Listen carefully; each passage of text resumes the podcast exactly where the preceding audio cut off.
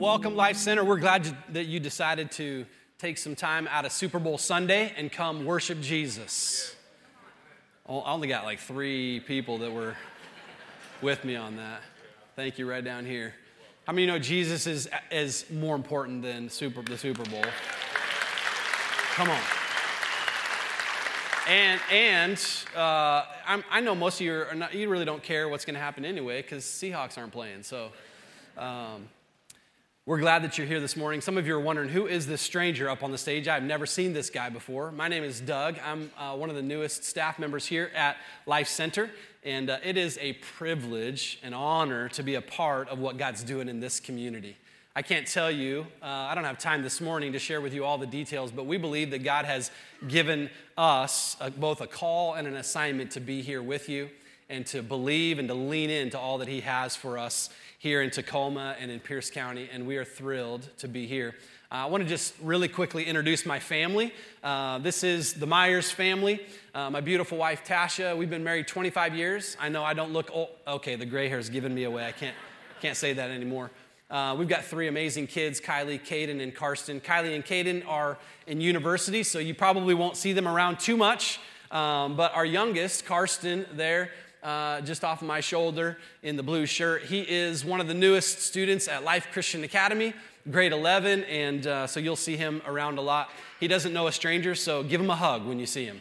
Uh, if he's if he's can hear me, I apologize, son. I'll I'll uh, take you to lunch later. We um, we served 20 years uh, as missionaries in Africa, and it was a definite call wouldn't have wanted to be there without a call. But this is our current call for this season. And uh, I thank God again for the opportunity to be here.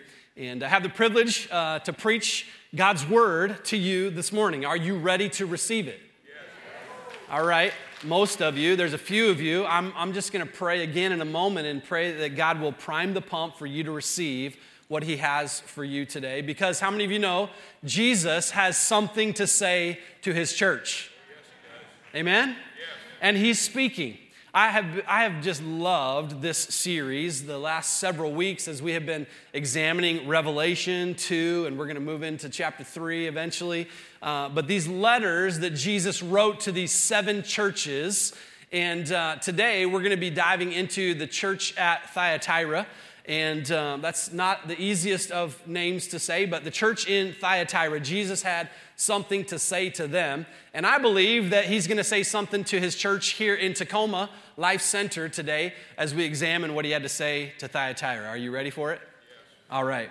Well, before we dive into that, I want to just share a little story with you because I think it helps us set up what God wants to speak and challenge our hearts with this morning. I remember as a 16 year old teenager, my parents made a transition, made a move. And of course, as a 16 year old, I had to go with them uh, because it meant we were moving to a new city. How many of you know that when you move to a new city, uh, your world is turned upside down? Uh, it's time to find a new community, to find some new friends, right? So I began to do that, and um, my parents were observing some of the young men that I was choosing as friends, and my dad all of a sudden started using a phrase often in my life, and it was a little bit cryptic in that season of my life, but I, I now know fully what he meant. This was the statement that he would use Son, any dead fish can float downstream. Any dead fish can float downstream. Some of you are like, what in the world did he mean by that? Well, let me just tell you, my, my father was very uh, intentionally and wisely shaping my understanding of influence in my life. There are going to be all kinds of pressures and influence. In fact, Pastor Tyler challenged us uh, last week with this idea of that in relationship, there is the one who is the influence and the one who will be influenced. In fact, I remember my dad saying the same thing as I was trying to unpack this cryptic message of dead fish floating down streams.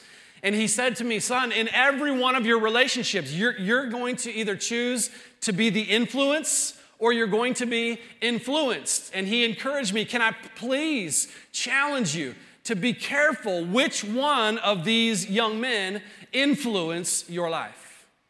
Something significant about influence, about us choosing to fight for what we know God has for us versus just going with the flow. You know what I mean? If you haven't taken time to consider the dangers of going with the flow, let me just talk for a moment about what some of those dangers are. Number one, it'll take you farther than you want to go. Number two, it'll keep you longer than you wanted to stay. And number three, it will cost you more than you ever desired to pay. That is the, that is, those are some of the results of allowing wrong influence in our lives. There's another thing that I think is a danger, and it is the risk of missing out on the destiny that God has designed for your life. Now, you may not know what that is just yet. You may be wrestling with that, searching that out, but can I tell you that God's design and purpose for your life is far greater than any ungodly influence will ever introduce you to? There are some dangers to not being careful with what we allow to influence our lives. And I think this is the message for Thyatira that Jesus gives in his letter. And I think the overarching theme, the big idea here is that Jesus was telling the church in Thyatira, and perhaps he wants to tell you today to hold on to what you have. Look at your neighbor and say, Hold on. You guys are not helping me this morning. hold on. He told me I had to say, Hold on. Come on, look at your neighbor and say it with some meaning. Hold on. That was so much better. Hold on. The message is just as pertinent for us as it was for the church in Thyatira. There is something to be held on to, something that Jesus has given us, but there will be influences, there will be currents and things that will try to get us to go with the flow that would try to rob us of all that Jesus has in store for us. Some of you are familiar with John chapter 10, verse 10. It tells us that there is a thief that comes to what? To steal, to kill, and to destroy. We know that that thief is the enemy, Satan. It's evil and all of his wily schemes trying to steal, kill, and destroy. I love that the verse doesn't stop there. How about you? There's a thief that comes to steal, kill, and destroy. There's gonna be a current, there's gonna be some pressures, there's gonna be some things that try to influence your life. But Jesus declared, But I have come that you might have life and have it to the full have it more abundantly. But there is a thief that comes to steal, to kill, and to destroy. Let's talk about Thyatira for just a second before we read this letter that Jesus wrote to Thyatira. Like the other cities that we've been looking at, examining, and hearing these letters of Jesus to, Thyatira was uh, a city that was influenced largely by these trade guilds and labor unions. But before we get to all of that, let me just tell you about a little bit about Thyatira. Thyatira um, and this letter to Thyatira, many theologians say is the most difficult of the seven letters. So I would like to just pause for a moment and say thank you, Pastor Tyler, for allowing me on the introduction to Life Center and my preaching that you would allow me to tackle such a challenging passage of Scripture. And thank you, Jesus, for unpacking it for me so that I can help this church. It's, it's one of the most difficult, if not the most difficult, according to theologians. Also, Thyatira, this letter to Thyatira, it was addressing the least known of the cities, the least important of the cities, and the least remarkable of the cities. And some of you are like, that sounds like the city I live in. I'm not trying to pick on Tacoma. I live here now, so I got to be nice. I used to call it Tecumseh, uh, but, but I, I live here now, and so I'm believing that Jesus has got good things for Tacoma, amen?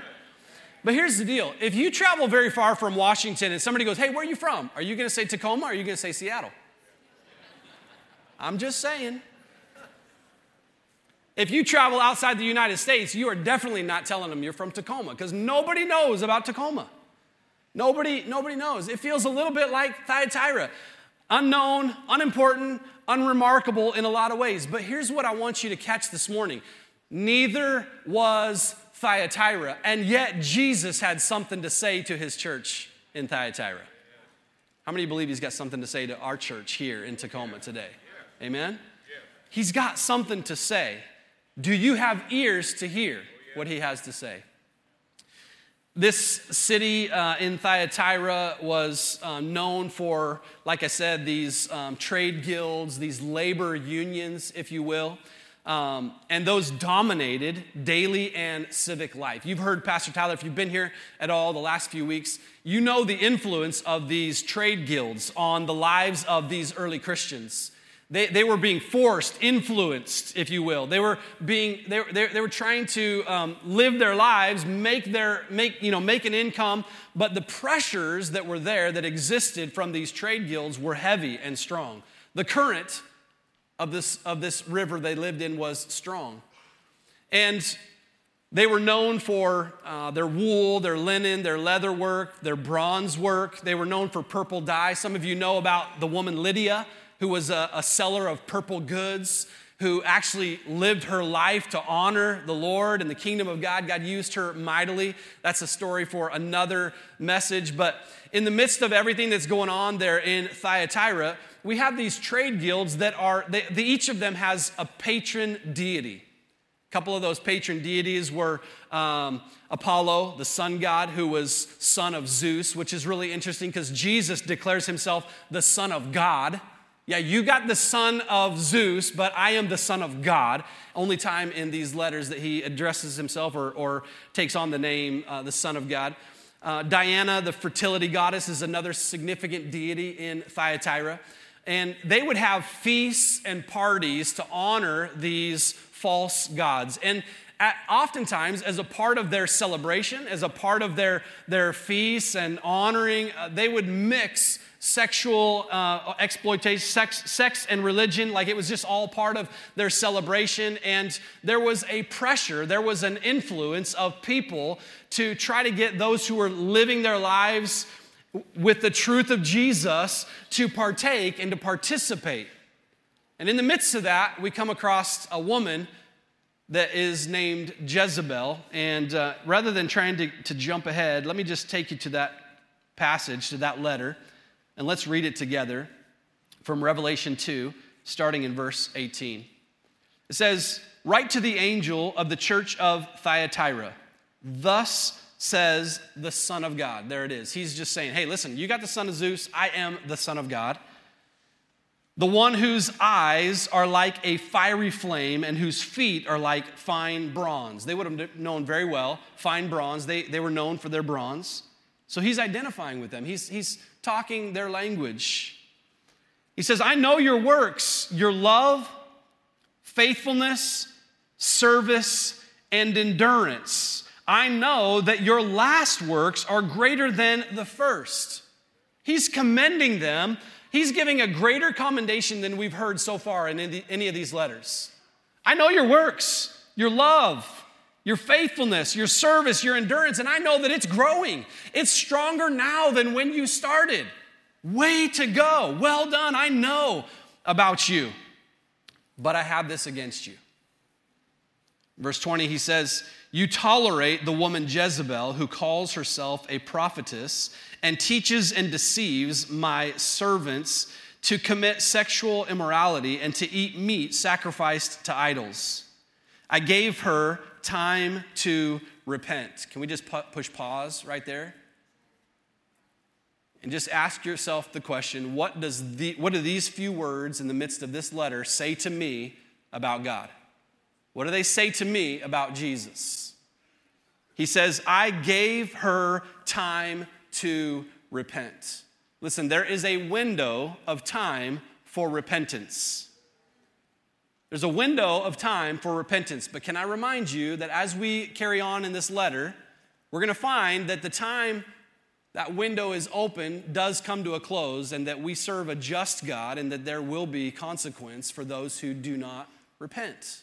That's the truth of what we find here in this letter. I gave her time to repent, but she does not want to repent of her sexual immorality.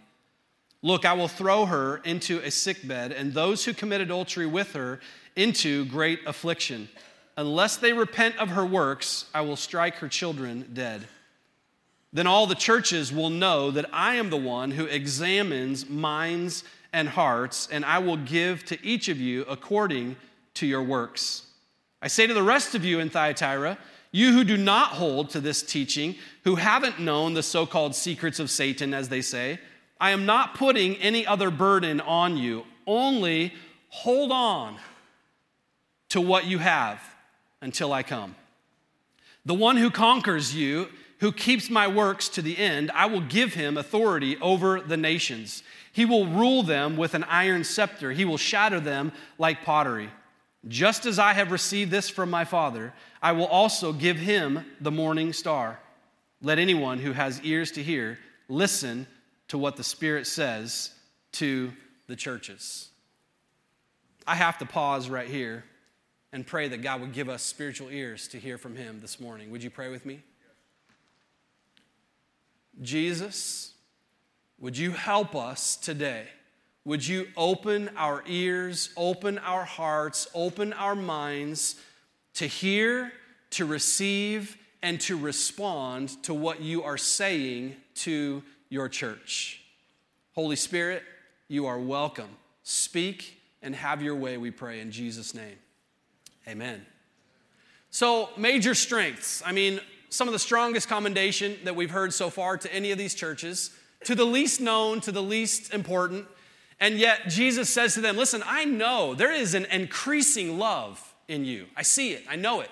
There's an increasing faithfulness in you. I know it. I see it. There's an increasing service and endurance, Jesus says. So, how is it that a church, I mean, think about it. Some of you are like, yeah, I mean, that, that, that, that, that would fit us. Like, we, we have a love and a faithfulness and a service. Some of you serve and endure through hardship. We just prayed over some of you who, who have some wind and some waves, some, some trouble in your life. And where do you come in the midst of, of the trouble? You come to the Lord. There's an endurance in that. God, help me through this storm. Some of you feel like you've been through some storms.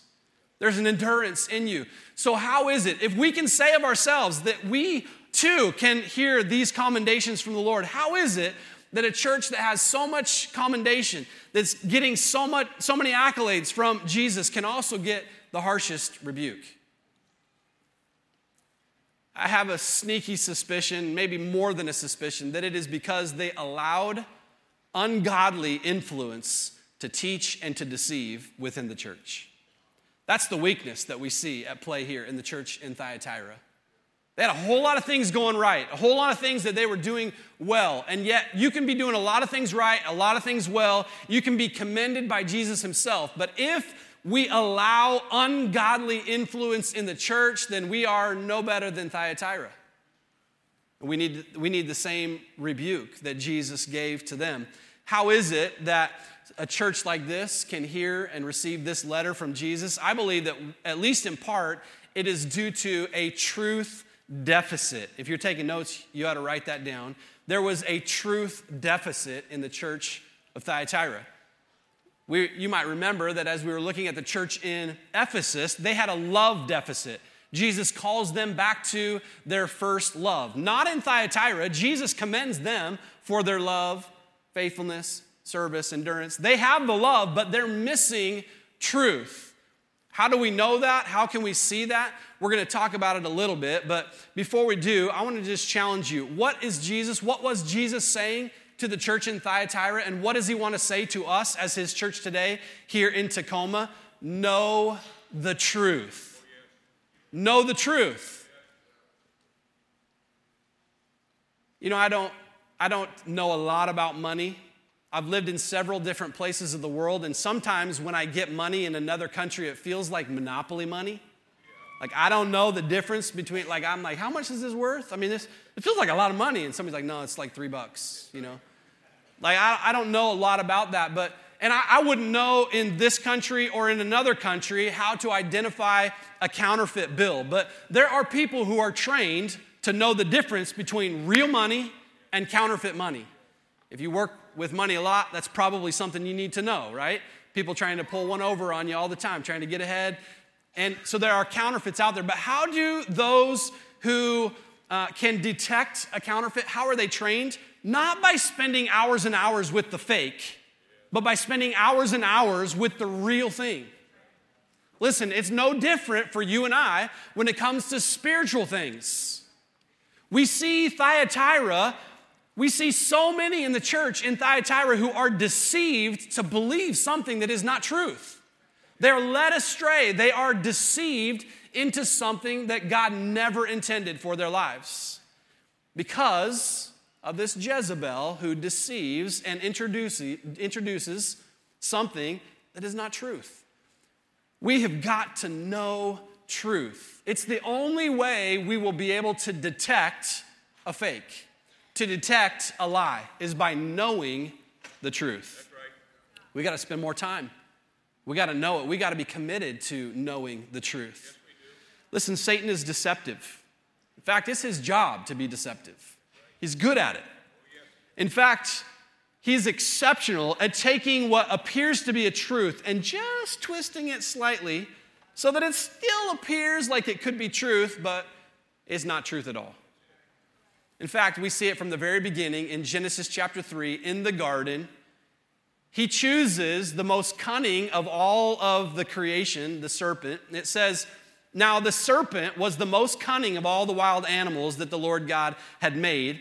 And he said to the woman, This is Satan in the form of serpent, he says to the woman, Did God really say you cannot eat from any tree in the garden? You hear that there's some truth in there, isn't there? But it's not the truth. There's some truth, but he's twisting it. And can I just can I just challenge you this morning, Life Center? There are some things in our lives where the enemy comes in very deceptively and he says, Did God really say? Did God really say this? And if we don't know the truth, we will just as easily be deceived. Let me just pick on a few things. Did God really say that we are to love our enemies? I mean, come on, Doug. I have a hard time loving my coworker, let alone my enemy. Did God really say we got to love our enemies? Listen, I, there, was a, there was a woman in our church in Addis, and her prayer request all the time was, Would you pray with me that God would smite my enemies? I'm serious. That was her prayer request all over and over again. And I thought, How about we pray that Jesus love your enemies? Love your enemies? Did he really say? Yeah, but you don't know what they did to me, Pastor. You don't know what they did to me. You don't know how, man, you don't know the words that love your enemy. Did God really say that marriage is between a man and a woman? Did God really say that sex is to be confined to the, the, the, the marriage bed? Did God really say? Uh, that, that one's not really convenient for me, Lord. I, I'm not here to pick on just a few little things. My prayer this morning before you entered the building is that the Holy Spirit would soften your heart so that you would be able to identify where it is that deception is trying to sneak into your life. Because it's different for all of us. We got different, different areas. The devil knows what they are. He knows your weaknesses, just like he did in Thyatira, and he attacked them at their point of weakness. We've got to know the truth so that we can discern the lies. Jesus is and continues to say, not only know the truth, but don't play with fire. You've heard it before. Maybe you've said it to your kids. Listen, when I was like five or six years old, my dad told me, don't play with fire. You know what that did? It sparked a curiosity in my mind. Well, why not? But rather than sitting down, Dad, teach me why I shouldn't play with fire, I found a box of matches.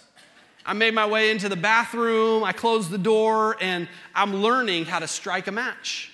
Took me probably 10 minutes to get it, but finally, it scared me at first, so I threw it in the toilet. It's like, I don't want to, I don't want to get burned. Dad said, don't play with fire. But then I'm like, that was kind of cool. So I tear off four or five squares of toilet paper. And I lay it on my knee and I start striking a match again. Finally, I get it to light and I pick up the toilet paper and I'm like, let's try this. I light the toilet paper, and that thing ignited faster than I ever dreamt it would. And all of a sudden, it starts burning toward my hand. And I'm like, all I know is a five or six year old, blow it out. So I'm. Those of you who are laughing, you know what air, what oxygen does to fire. It starts burning even faster.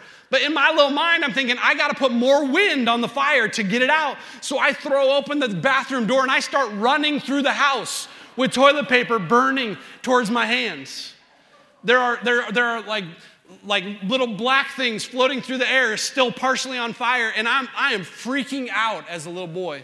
All I can hear is uh, my dad coming down. I'm like, I am dead meat. And when I realized that running through the house was not going to put the fire out, I paused and I was like, okay, I'm gonna have to drop this because it's gonna burn my hand. So I thought, well, if I throw it high enough, maybe it will just consume all of the toilet paper before it hits the ground. So I throw it up in the air and I'm hoping, praying that it will all burn before it gets to the ground. And by the grace of God, I didn't burn the house down. Man, the fear of God and the fear of my father was in me. Don't play with fire man, I could hear it ringing in my ears. And um, I tell you what, I knew in that moment there was a reason for the caution. Don't play with fire. But not only is there a very literal caution with don't play with fire, I think that there's a very poignant spiritual caution that comes with it as well. We see it in this church in Thyatira, this warning that we have from Jesus to this church. See, there was this woman named Jezebel, or she, she was probably actually, that was probably actually a description of this woman. It probably wasn't actually her real name. We don't know that for certain, but it's likely that this was more of a description to help us understand that she actually conjures up the image of evil that was found in the, the vile queen uh, uh, uh, of Israel, Ahab's wife, Jezebel who was against everything that God wanted for the Israelites. She, she, was, she spoke against the prophets and everything that God was trying to do. She, was, she stood against it. She was trying to control things from behind the scenes. There's a spirit of Jezebel. And by the way, for those of you who want to hop on some kind of like um, theology here, just know that this is a spirit of Jezebel. This, is, this spirit can also be found just as well in men as in women. So don't go home and like try to, you know, rebuke your wife with the spirit of Jezebel or something like that. Just know that she might as well be, you know, turning it back to you. There's, there's, there's a spirit of Jezebel that is, that is evil. It, it, actually, uh, it actually gives us this imagery of just pure evil against God. And Jezebel, this woman in the church, she was teaching and deceiving many in the church to believe that it is okay to compartmentalize the sacred from the secular world. In other words, uh, listen, listen this, this is Jezebel's teaching. This is probably what it would have sounded like. Listen, I know you want to serve and honor Jesus. I, I know you want to do the Christian thing, the godly thing, but you live in a secular world that's just not going to allow that. And so you're going to have to put this part of your life over here and just know that sometimes you're gonna have to compromise, you're gonna have to make some sacrifices in order to live in this secular world. Don't worry, it's okay, it's not gonna hurt anything. Jesus surely would not expect you to be perfect in all of your commitments to Him while you're living in this scenario. How many of you know that's playing with fire? That is playing with fire. In fact, Jezebel she really thought that her salvation, her baptism, and the baptism of those that she was leading would protect them, ultimately protect them from evil and the consequences of evil. So let's get as close as we can and let's just participate in, you know, what we need to and trust that we're going to be spared from the fire. I can almost see her saying, "Hey, let's run into this burning building. Trust me, it's going to be okay." I don't think that would have gone so well. But no, she's deceptive in her ways, just like the devil always is. And she deceived many in the church. Sexual immorality, acts of idolatry in any culture at any time are a big deal to God. Listen, God calls us to holiness, not harlotry. God calls us to purity, not spiritual prostitution. God calls us to follow Him, not the world. And listen, I understand that there will be many pressures. The current will be strong that will try to influence your life, try to get you to just go with the flow. But that is not the way God has designed you or called you. He's called you to follow Him. In verse 24, as we're talking about not playing with fire, we, we hear Jesus address the rest of the crowd at Thyatira, and he says, So these so called secrets of Satan, or the deep things of Satan, Jezebel taught and deceived that you can play with fire and not get burned. But we know that fire has the potential to bring destruction. I was in Gray Chapel just this last week looking at the photos on the back of the wall. In 1975, fire destroyed this building. But how many of you know that physical fire can't destroy the church? Because the church isn't a building, we are the church.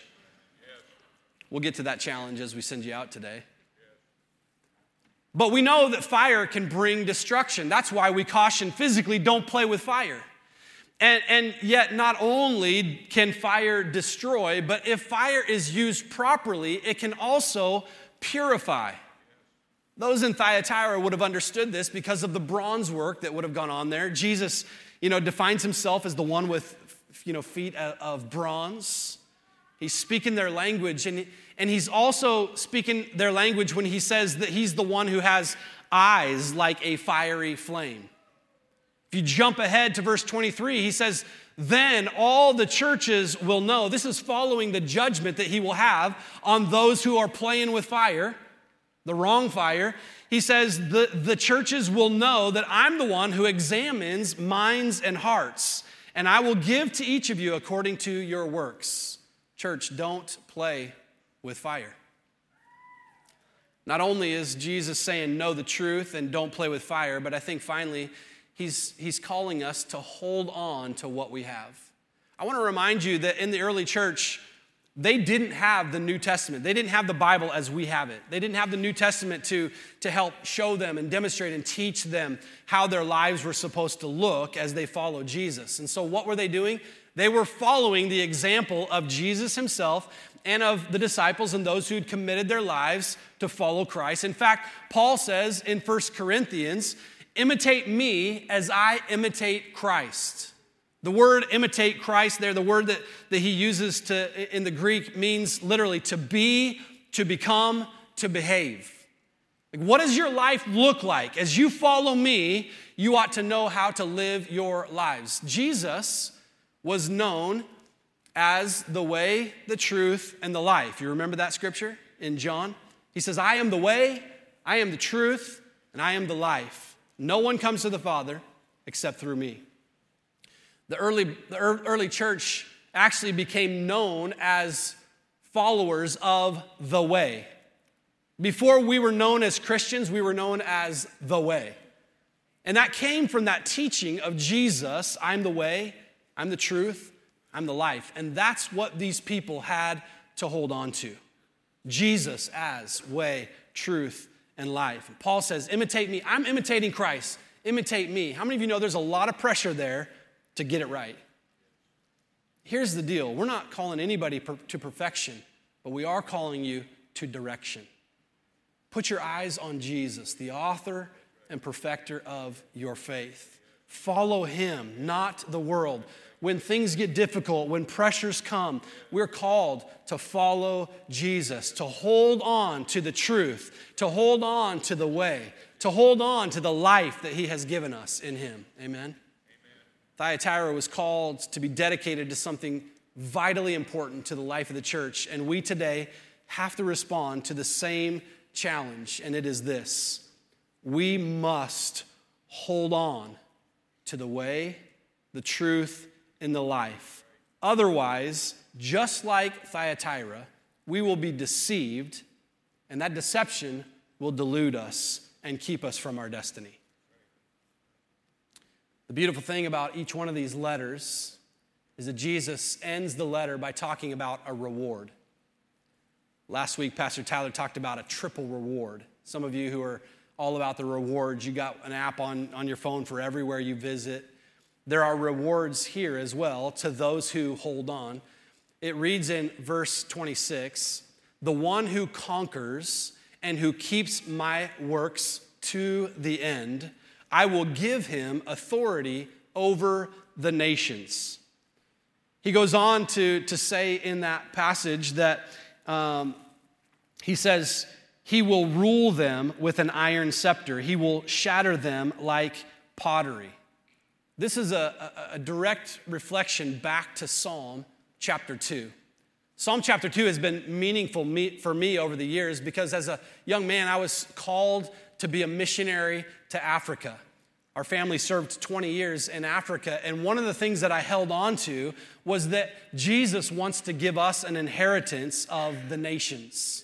My parents would speak it to me all the time. We're praying this over you. And this is the promise that Jesus gives to those who do what? Hold on. Look at your neighbor one more time. Say, hold on. There's a reward that is coming for those who hold on. He says, The one who conquers and who keeps my works to the end, I will give him authority over the nations, and he will rule over them with an iron scepter. He will shatter them like pottery. Psalm 2, verses 8 and 9 says, Ask of me, and I will make the nations your inheritance, and the ends of the earth your possession. You will break them with an iron scepter. You will shatter them like pottery. You think, well, that seems a little violent. Here's the deal the breaking and the shattering is of the ungodly things that hinder those nations from declaring the praise of God.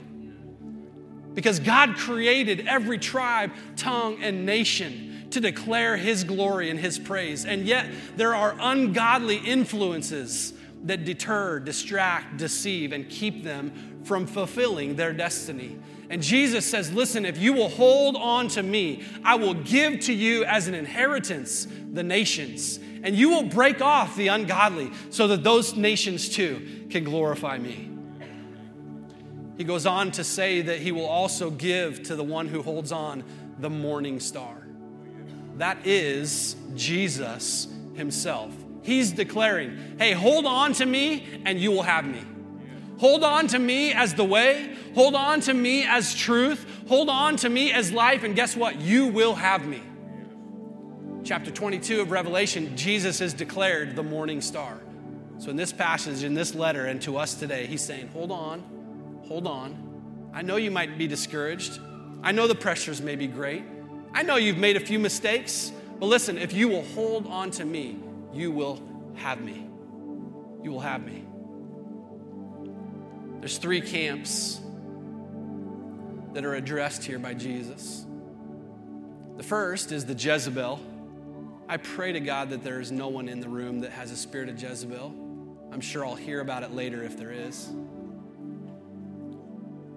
But the address to the Jezebel, and perhaps, perhaps there might be somebody in the room who has allowed this spirit to come upon you, and you have deceived and led people away from the holiness, from the godliness, from the destiny that God has for his people.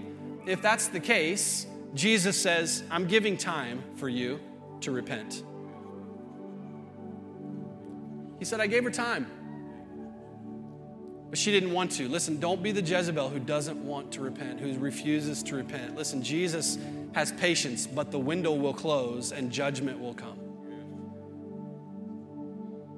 The second camp is those who were deceived by Jezebel. And I would venture to guess that if we're real honest with ourselves, all of us have fallen for something at some time, believed something that lacked truth. We were deceived. We, we, we bought into a counterfeit. We, we went along with it because of whatever pressure, and we were deceived into something that was ungodly. The call to those who have found themselves in that place, both today and forevermore, is repent. Repent. God, you, you know me. You know my heart. You know my ways. I'm sorry for getting it wrong. I'm sorry for not knowing the truth well enough to decipher the lies. I'm sorry for allowing my life to go sideways. Would you bring me back in alignment with you? Repent. It's just a turn, it's a full turn, it's about face. Jesus, I know that I'm, I'm going the wrong direction here, but I'm going to turn back to you because I know you've got a divine plan and purpose for my life. I want to live on purpose for you. And then finally, the last camp that Jesus addresses is those of us in the church who have allowed this kind of deception to be part of the church and not addressed it. We say, well, that's not, I'm not a pastor. I'm not, uh, it's not my place to, you know, let, let somebody in spiritual authority. Listen, you have spiritual authority. At least I hope you do. I hope you're learning to walk in your spiritual authority. And if you're part of this community, can I just call you that when you recognize a counterfeit, when you recognize something that doesn't belong, that you have the courage enough to say, I'm not going to allow that kind of poison in my community. God, forgive us for not doing that when we've seen it. Forgive us for being part of the remnant who are still holding on, but we're, we're cowering over here holding on. God, things are so messed up. I don't know what to do, and we're holding on and we're, we're cowering, just hoping that it doesn't affect us. Listen, that is not how God's called us to stand or live. Listen, you are a mighty warrior. And He is calling you to address the things that are ungodly and untrue within the body of Christ and to stand for what Jesus has given you. Hold on to truth, hold on to Him as the way, and don't allow those things. Don't allow them in your home, don't allow them in this home, in this community.